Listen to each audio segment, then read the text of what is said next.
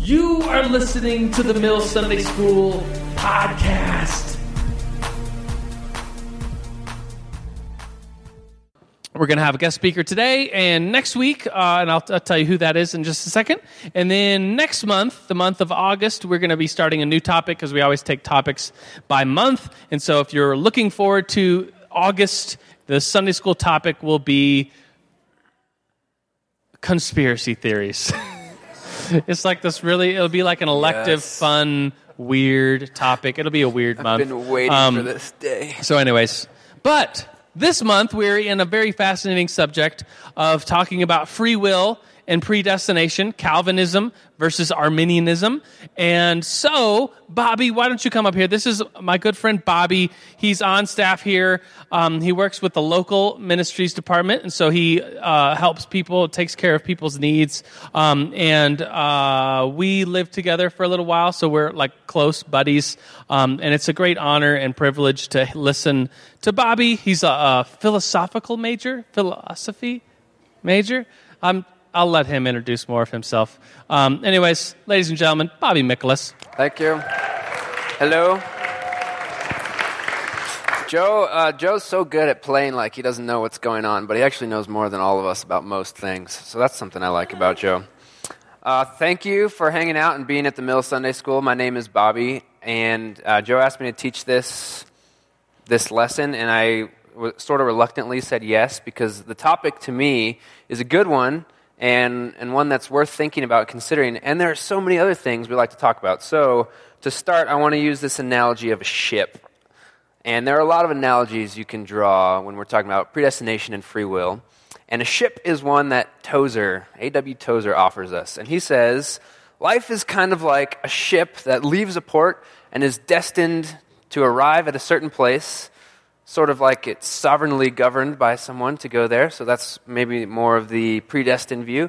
And the people are free agents to roam about the ship freely and make their decisions as they will on the ship as they're going to the place that was predetermined for them to go. So I, I just want to open with that analogy and remind us that there are two types of issues we talk about at New Life Church and at Mill Sunday School. Joe's done a good job of helping us see that some of these are open handed issues that we hold lightly. We're not going to kill each other over. Some of them are closed handed issues that we would say outside of this, it's maybe uh, outside the bounds of what we would call the Christian faith. So, to recap, I, I want to start with some closed handed issues. Just remind us the things we agree on, the things that aren't necessarily up for debate within this context or this room. Things like that there's one true God, Jesus Christ, that God is three and God is one. However, you can rationalize that. That God is good, that God is the creator, God gives life, God is love, God is eternal, God is just, and on and on and on. So, rather than a prayer or something like that, I thought we could start by saying the creed together. You guys like the creed? You down with that? All right, so I'm, I'm going to start to read, and then if you would, please read with me, and I'll change the slides as we go, and this is how we'll begin. Okay? Here we go. We believe in one God, the Father, the Almighty, maker of heaven and earth, of all that is seen and unseen. We believe in one Lord, Jesus Christ, the only Son of God, eternally begotten of the Father, God from God, light from light, true God from true God, begotten, not made, of one being with the Father. Through him all things were made.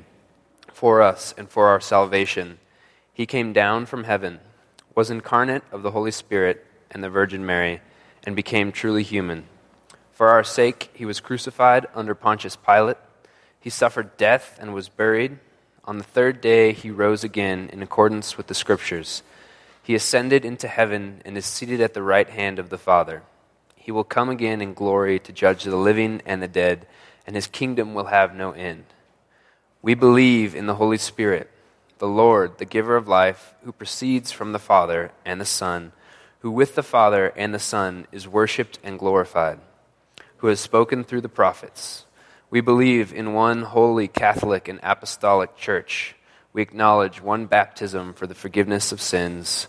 We look for the resurrection of the dead and the life of the world to come. Amen. So, Lord, thank you that uh, we have this pillar that we can go and ground our faith and ground our doctrine back to.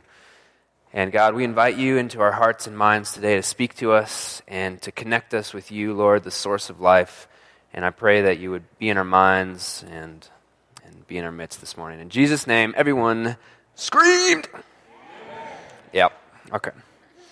All right, this is a guy. His name is Hans Urs von Balthasar. Everyone, anyone ever heard of this guy? Hans Urs von Balthasar. He's, a, he's an amazing theologian and a pretty cool guy. He was a Catholic priest in Switzerland, and he was actually a cardinal of the Catholic Church. But he died right before the ceremony. So he was appointed a cardinal of the Catholic Church, and then he died, so he wasn't in cardinal after that. Uh, but he said something, this is a quote from him that I want to read to kind of set the stage for the conversation of predestination and free will. So um, today, let me just say something. I, I would encourage you guys to engage with your mind this conversation of predestination and free will, it's kind of mind heavy in some ways, or it can be. It can get into debates, it can get into intellectualism, and I think that's good. I think that's cool that we're using our minds in that way. So I'm going to throw some quotes out there. I'm going to throw some ideas out there today that might tempt you to disengage your mind for a second, but no, don't do it. Keep tracking, keep going with me, because I think that's a, one way we can really, really interact with God is through our minds. Make sense? Okay, here's what this says. Hans Urs von Balthasar says hell is to be contemplated strictly as a matter which concerns me alone. As part of the spiritual life, it belongs behind the closed door of my own room. From the standpoint of living faith, I cannot fundamentally believe in anyone's damnation but my own. As far as my neighbor is concerned, the light of the resurrection can never be so obscured that I would be allowed or obliged to stop hoping for him. And I really like this quote because I think uh, both Calvinists and Arminians could agree with what he's saying here. Maybe it's the case that our neighbor uh, is not one of the elect from a really strictly Calvin perspective, but I would argue from our posture of humility as Christ followers, that's not something we can ever certainly for surely know that God is so far, people are so far beyond God's reach. And from the Arminian perspective, um, we cannot fundamentally believe anyone's damnation is true except for this little line but my own. And this is this is what i love about this quote is it puts us right in front of the grace of god for us individually. Anyone who's ever experienced this thing that happens where god's grace becomes so real you almost want to push it away because it's like god i i'm not worthy of this. This love you're offering me is not it's not fair. I'm i'm so bad it's not fair. And you sort of see your sin in front of you and I think that's something the Holy Spirit has to do. He has to open your eyes to our own depravity. And um, we see that. And out of that posture, we receive God's grace, or He brings us into His grace. And from that place, we see, man, maybe everyone's in this situation, but at least me, I don't deserve this. This is a beautiful miracle that God has called me into a saving knowledge of who He is. And for me, I can go out into the world with that. So I like this quote. That's what I'm going to start with. So we're talking about an open handed issue today uh, Calvinism and Arminianism, free will versus predestination. I remember wrestling with this kind of thought, and I'm pretty much still wrestling, and I always will wrestle with this thought, I think. But one way this manifested in my life was I had a pretty serious girlfriend in high school, and uh, I had my life pretty planned out. I was going to not date ever and then get married when I was like 28 or 29 so that I could play really hard during my young 20s. I wanted to climb mountains and go fishing and invent stuff and all that. So I was for sure not getting married. And then all of a sudden I had this uh, girlfriend who I really was in love with and wanted to spend a lot of time with. And I took a trip to New Zealand. I was there for a few months, traveled around. And when I was there, I was asking God this question God, is she the one? This is my wife, Brooke. I said, Lord, is she the one? Is she the one you have predestined for me to be my wife? Because I know there's one that you have chosen, and is it her? And I kind of wrestled with that for like a year. Is it her? Am I going to make the wrong decision if I marry this girl? I thought I was going to be married later. And uh, I, I, the conclusion I came to as a result of prayer and listening and all that, I, I wouldn't say God spoke to me per se, but the conclusion, conclusion I came to is if you marry her, she will be the one. what do you know?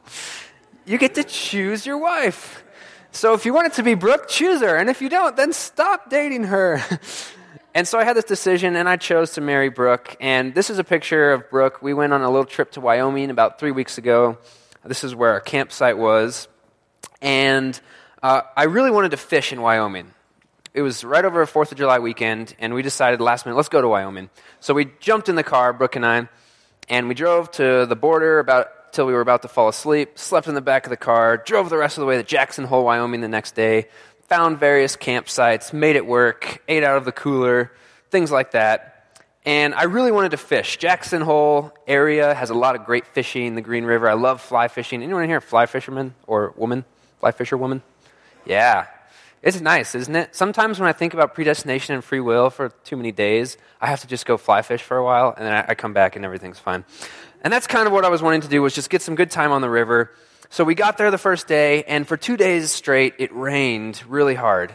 And all of the rivers turned terribly murky and, and muddy, and you couldn't even see. I remember picking up water like this, and I couldn't even see my ring through my hand in the water, right? Like there. Was that unclear and I was pretty mad because I really wanted to fish.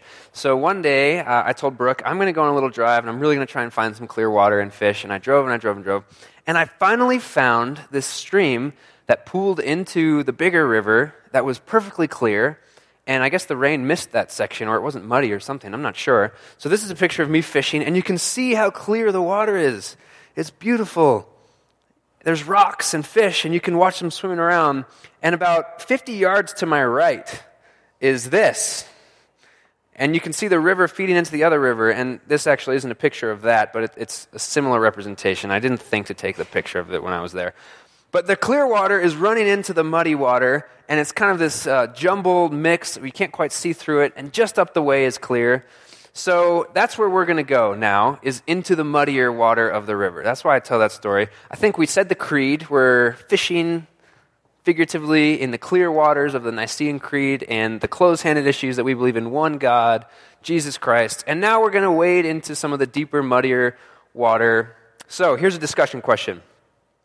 All week, or month rather, we've been talking about these points, and I've been listening in and attending middle Sunday school, and we've talked about tulip and matrix and Joseph uh, or John Calvin and uh, you know all these guys. So you guys have some things to work off. So here's the question for you: What are some points that are distinct to either predestination or free will that are easier to accept? These would be like what I call the strengths or the benefits of this type of perspective. Some things are really hard. That's not what we're asking here. What are some of the strengths or benefits of either Calvinism or Arminianism or predestination or free will? Does this question make sense? And we're going to try and come up with a list together. Okay? Ready, set, go. Okay, what are, what are some of your responses? What are some of the responses? Joe is coming around with the microphone. And I would like to hear what are some of the strengths or benefits or check, check, things check. that uh, are easier to accept or agree on from either the Calvinist or Arminian perspective. Here's Aaron Higgins. Uh, from the Arminian perspective, uh, the free will, that's the turnkey issue, uh, that it's, it's a strength of being able to participate in a two sided relationship. Yeah, I like that a lot. He, he said, from a free will perspective, you can participate in a two sided relationship. It's more of an exchange between you and God. I like that. It's good. Um, from a Calvinist perspective, there's a lot of the um, there's a lot of strength in the sovereignty of God. Mm-hmm. Um, that even within Arminianism, there's the balance between um, having like free will and your choice, as well as like the sovereignty of God. But I think that there's just this fullness of that God is sovereign and He like he's in control of everything. Yeah. So she, she said from a Calvinist perspective, the sovereignty of God is, that's a good one. It's kind of nice to think that God's in control, huh? Get that tattooed right here. God is in control. I think another benefit of Calvinism is that I just lost my thought. that once you are saved, the thought process is you can't lose your salvation by being right. bad. It's like you've once you've gained your salvation, you're walking that relationship into eternity. Yeah, from a Calvinist perspective, once you're saved, you're in. You're always saved. That's comforting. That's nice. Okay, one more maybe. All right. We got, we got one. Oh, we got one. Okay, good. Unlimited atonement is pretty attractive. The fact that God died for everyone in contrast to God only died for the elect. Got it. Unlimited atonement. From the Arminian or free willers side, we would negate the you in tulip from the Calvinist perspective and say unlimited atonement. It's unlimited, all people. That's good. Here's some that I wrote down. Um, the predestiners or Calvinists might say if you're chosen, you can't resist it. So if you're one of the elect that God has called to be grafted into the family of believers and the kingdom of God and all of that, you don't have a choice. You're in. His grace is so irresistible that you are going to say yes. That's kind of nice. Uh, God saves some.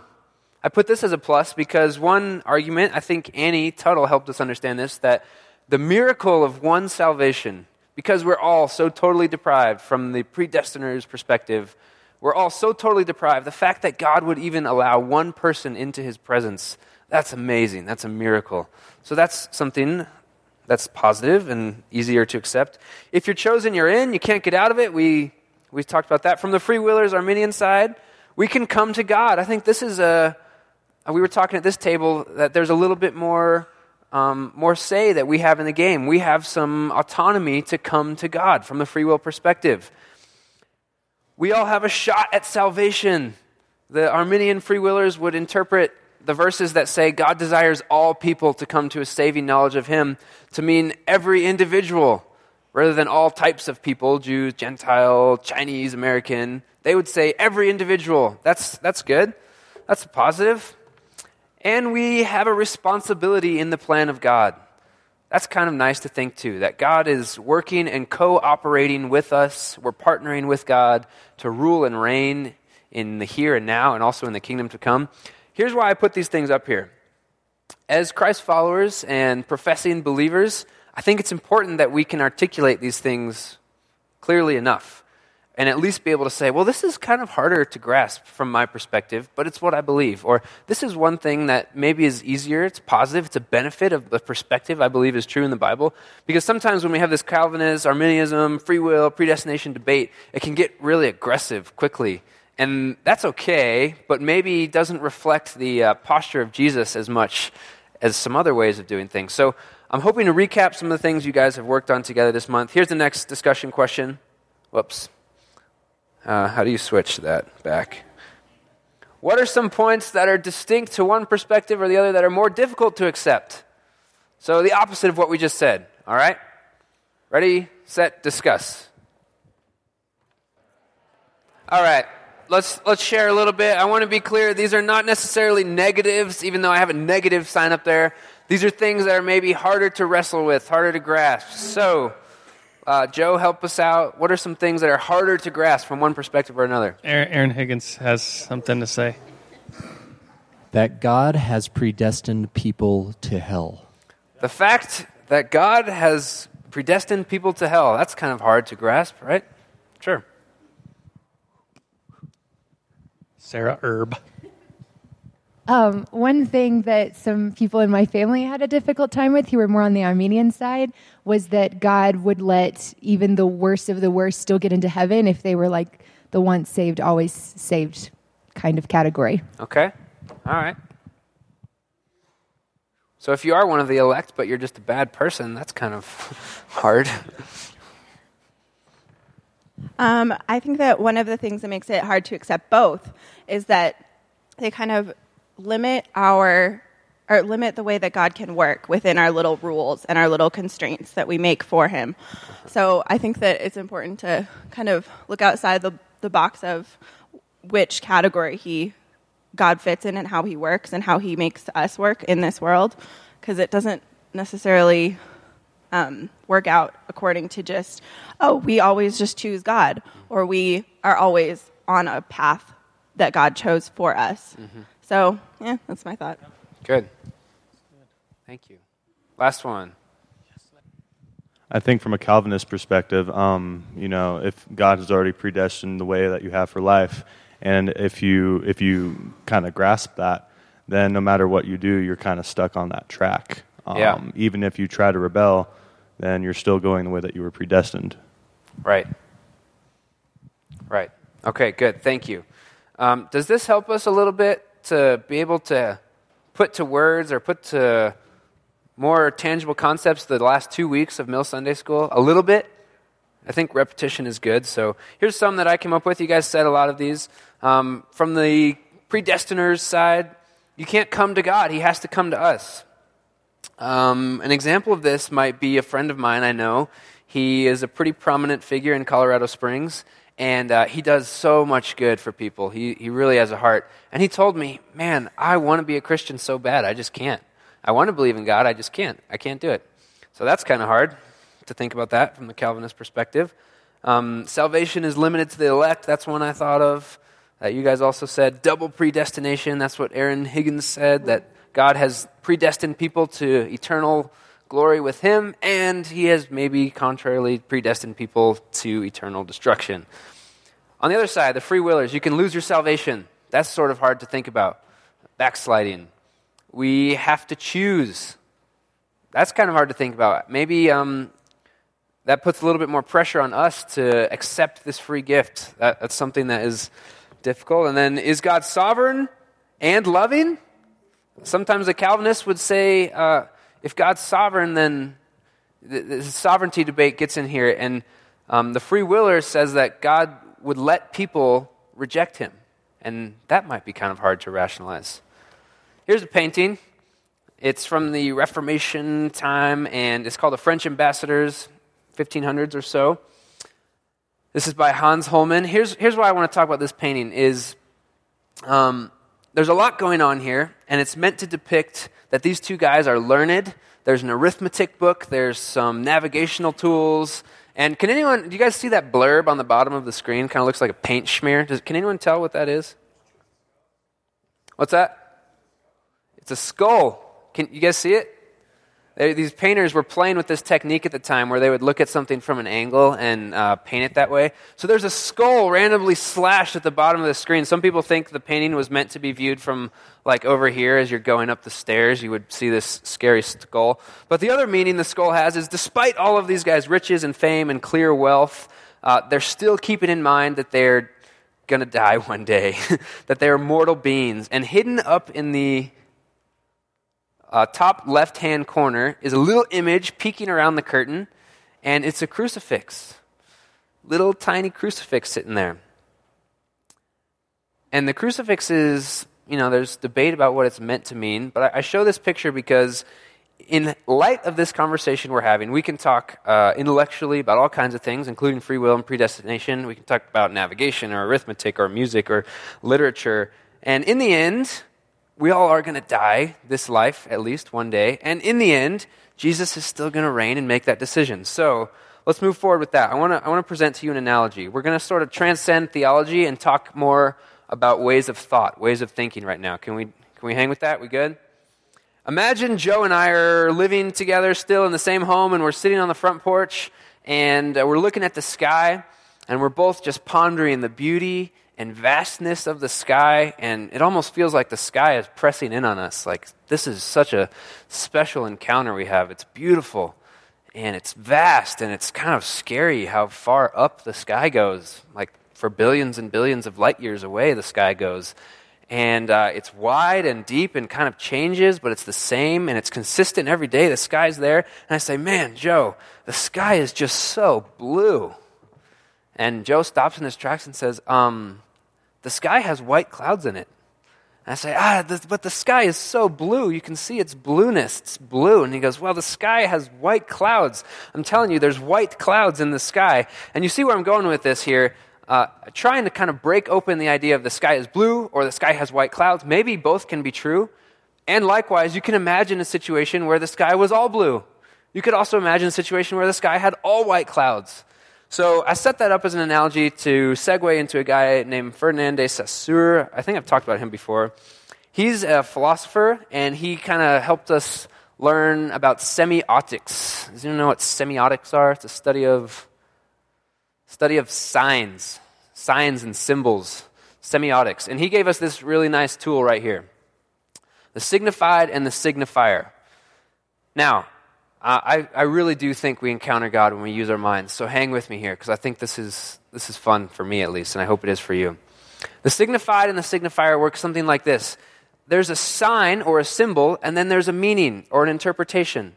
So you might have something uh, that is meant to point to something else, a sign that is in itself just a symbol, but it tells you something different. Here's some examples. This is the one Ferdinand de Saussure gives us. We have an image of a tree, and then we have the word tree.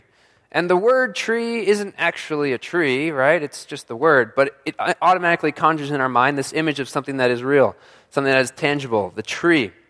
Here's another one. What do you think of when you see that? Bathrooms. Yeah. You're not thinking black and white with circles and shapes. Your mind automatically associates the symbol with the meaning. Restrooms. How about this one?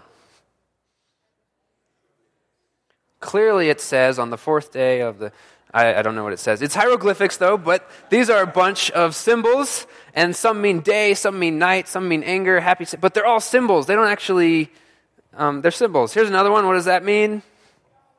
Go, ready, start, begin. The race has begun, or is that the end? Oh, boy. I'm not a very good, uh, yeah. Oh, boy. Semiotics isn't really my thing, I guess. Okay. But you understand this, this has a meaning. You don't look at this and say black and white checkers, black and white checkers. Your mind automatically goes to somewhere else, which is one lap left, or that's the end, or the winner was just announced, or whatever it is that you guys know that I don't. Here's what we could take from that the sign represents the signified, the symbol represents something greater. We tracking on that? The symbol represents something greater. And it's not really about the symbol right? At the end of the race, people are looking at the scores and who lined up first. They're not saying, Did you guys see that flag waving? That was epic. And it was black and white. And uh, when you're reading a book, you don't typically go away from reading the book talking about the T's were just crossed in such a way that was beautiful. You're talking about the narrative, the story as it flows in and out. So here's some implications of what we're talking about. Here's a little illustration for you. Um, a stop sign is what Ferdinand de Saussure would call a signifier or a symbol. And we could talk about a stop sign in this way. We could say, oh, the stop sign, it's red and it has four letters on it and there's a white border on it. It's octagonal in shape. Look at that stop sign. What a lovely sign that is. But if we fail to transcend to the meaning the sign is pointing to, then we've kind of missed the point. It's not about the sign, right? It's not about the sign, it's about the meaning. But, and, we still need the sign. It's still an essential component of this thing, right? Okay. I think so too. There's a story in the Bible where Jesus heals someone on the Sabbath. And Jesus is continually breaking out of these boxes that have been built up over the years, gently and aggressively, and he's, he's blowing people's minds figuratively, and he's, he's kind of transcending these ideas of meaning and thought all throughout the Old New Testament. Jesus is doing this. He's saying, You say eye for an eye. I say anyone who has looked at a brother with anger has committed murder. What? We had it narrowed down. And here's a verse in John 5. Um, the, Jesus has just healed on the Sabbath. He's broken out of one of these walls and the Pharisees are coming after him, and they say, What are you doing? They're mad, they're upset, they're ticked, they're looking to accuse him of all these things. And Jesus sort of goes on this rant in John 5. He says, You guys, listen, you're missing the point. And at the end of this rant, he says this To men who are learned and studied and understand free will entirely, they understand predestination, they've compartmentalized it, they've categorized it, they know how it fits, eye for an eye. And he says, Guys, you study the scriptures diligently because you think that in them you have eternal life. These are the very scriptures that testify about me. Yet, you refuse to come to me to have life. You refuse to come to me from heaven. Here's, here's what I want to try and suggest here is that Jesus is saying to us, to all of us, and to the Pharisees at the time, the Bible is good. You're studying it diligently. And this is the book, this is the word that testifies about me. Yet, in all of our knowledge and learning and study and thinking and processing, you have missed the point. You have refused to come to me for life. I might go far, as far as to say the Bible is a signifier, that represents a meaning, a signified, an eternal, unfathomable, mysterious, triune God. And we have this Bible to point us towards Him. Are we tracking with how this relates to free will versus predestination? A little bit? Okay, here's a discussion question. Jesus tells the Pharisees, you, You've studied, you're learned, but you refuse to come to me for life. I think one way to talk about Jesus is to say that he is the author of life, he's the sustainer of life, he's the source of life. So here's your discussion question, and this is putting some practical application to all the conversation we've had in the last three weeks. What is one way I can come to the source of life this week? What's one way I can come to the source of life this week? And, and go ahead and open up your minds a little bit. I'm all about worship. I'm all about worship music. I'm all about reading the Bible. And those might be some of the ways you choose. And I also think simply studying the scriptures, the studying itself is a way we can encounter God. The act of this intellectual uh, wrestling and this, this struggling, we're engaging a part of our mind that God gave us and created us. And in that, we're participating in the image of God and maybe coming to the source of life in some way. There are artists who can talk about ways they encounter God by painting or by drawing, and just, I don't know what it was. It felt like the hand of God was painting with me. Um, there are other people who go on runs and they encounter the source of life, Jesus, through their runs. So the question is what is one way I can come to the source of life this week? Or if you don't want to answer that question, you can maybe share what are some ways I have come to the source of life in the past?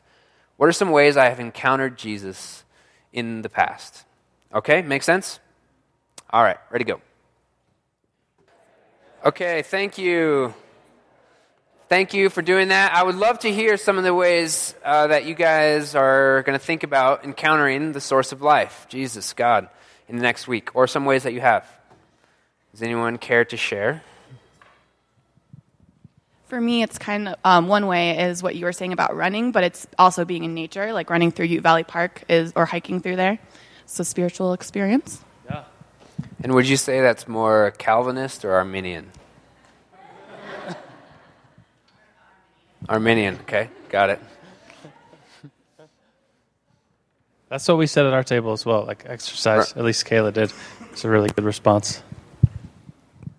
Uh, so I just returned from Guatemala, spending a week there with uh, Compassion International at their projects, and, and and seeing these these kids, and they're just unconditional love yeah. uh, that they, they show you. If, if you've ever been to uh, and I, I, see a few of you from my Africa team uh, from five years ago. And we spent time in a compassion project, and the kids, all they want to do is love on you. Mm-hmm. And so I, I, I, would say, coming away from that, and, and most, it's a very recent past, was spending time with children and, and being able to experience their unconditional love.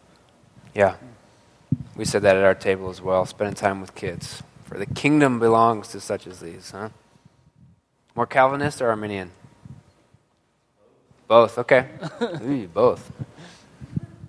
Um, for me, I was thinking there's, there's kind of two, um, and they're both in the past and ways that I can do it. And one of them is kind of like um, she was saying, like solitude, uh, running, those kinds of things, being in nature but I also need like community of other people, yeah. um, sometimes peers or people more mature or less mature in kind of their walk, and just um, kind of exploring God through community as well of of other believers. Right. Good. Solitude and community.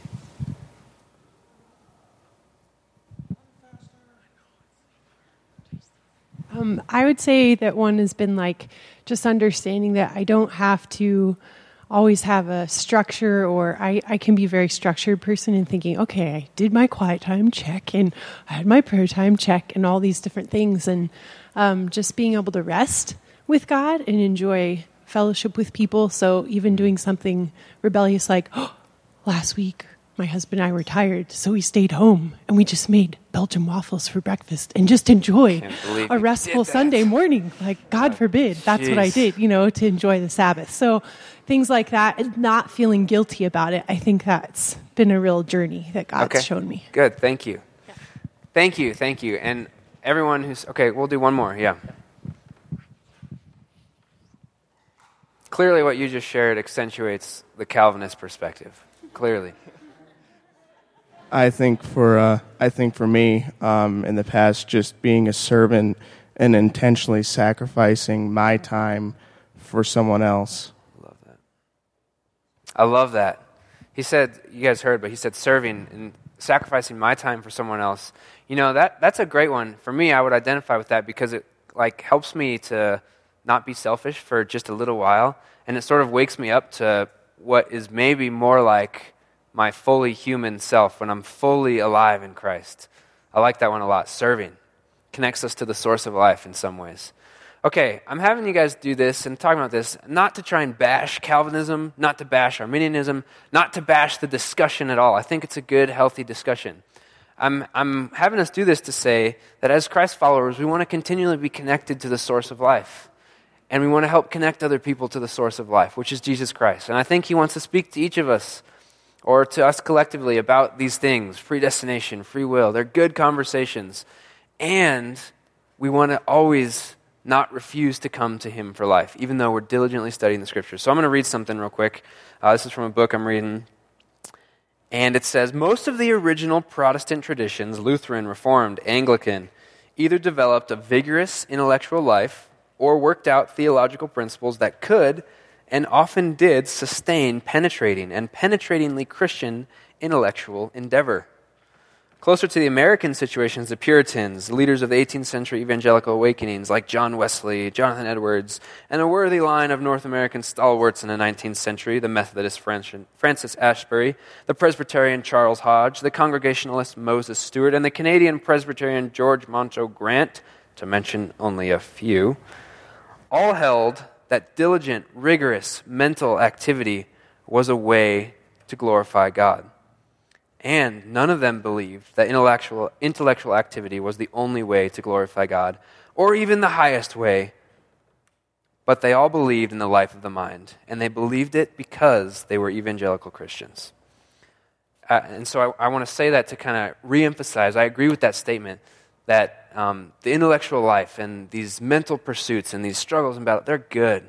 It's one way to help connect us to the source of life. So hopefully we can go out and do that some more. I'm going to pray this scripture of you guys, and then we're going to be dismissed, okay? This comes from Philippians 3. It says, I want to know Christ, yes, to know the power of his resurrection and participation in his sufferings, becoming like him in his death, and so somehow attaining the resurrection from the dead. Not that I've already obtained this or have already arrived at my goal, but I press on to take hold of that for which Jesus Christ took hold of me. So, Lord God, we want to know you. We want to know Christ. Yes.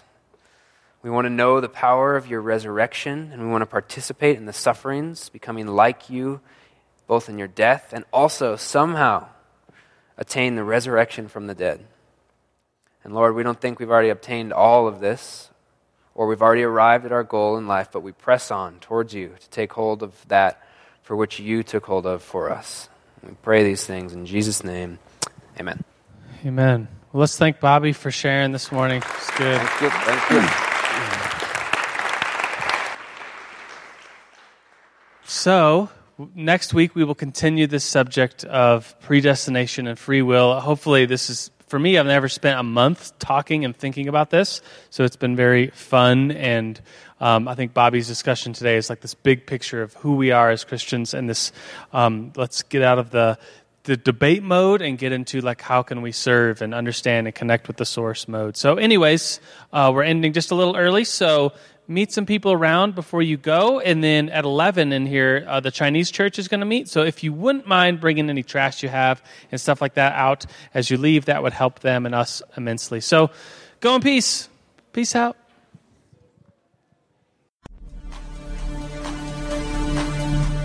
Thank you for listening to the Mill Sunday School podcast. You can find more information at www.themillonline.org.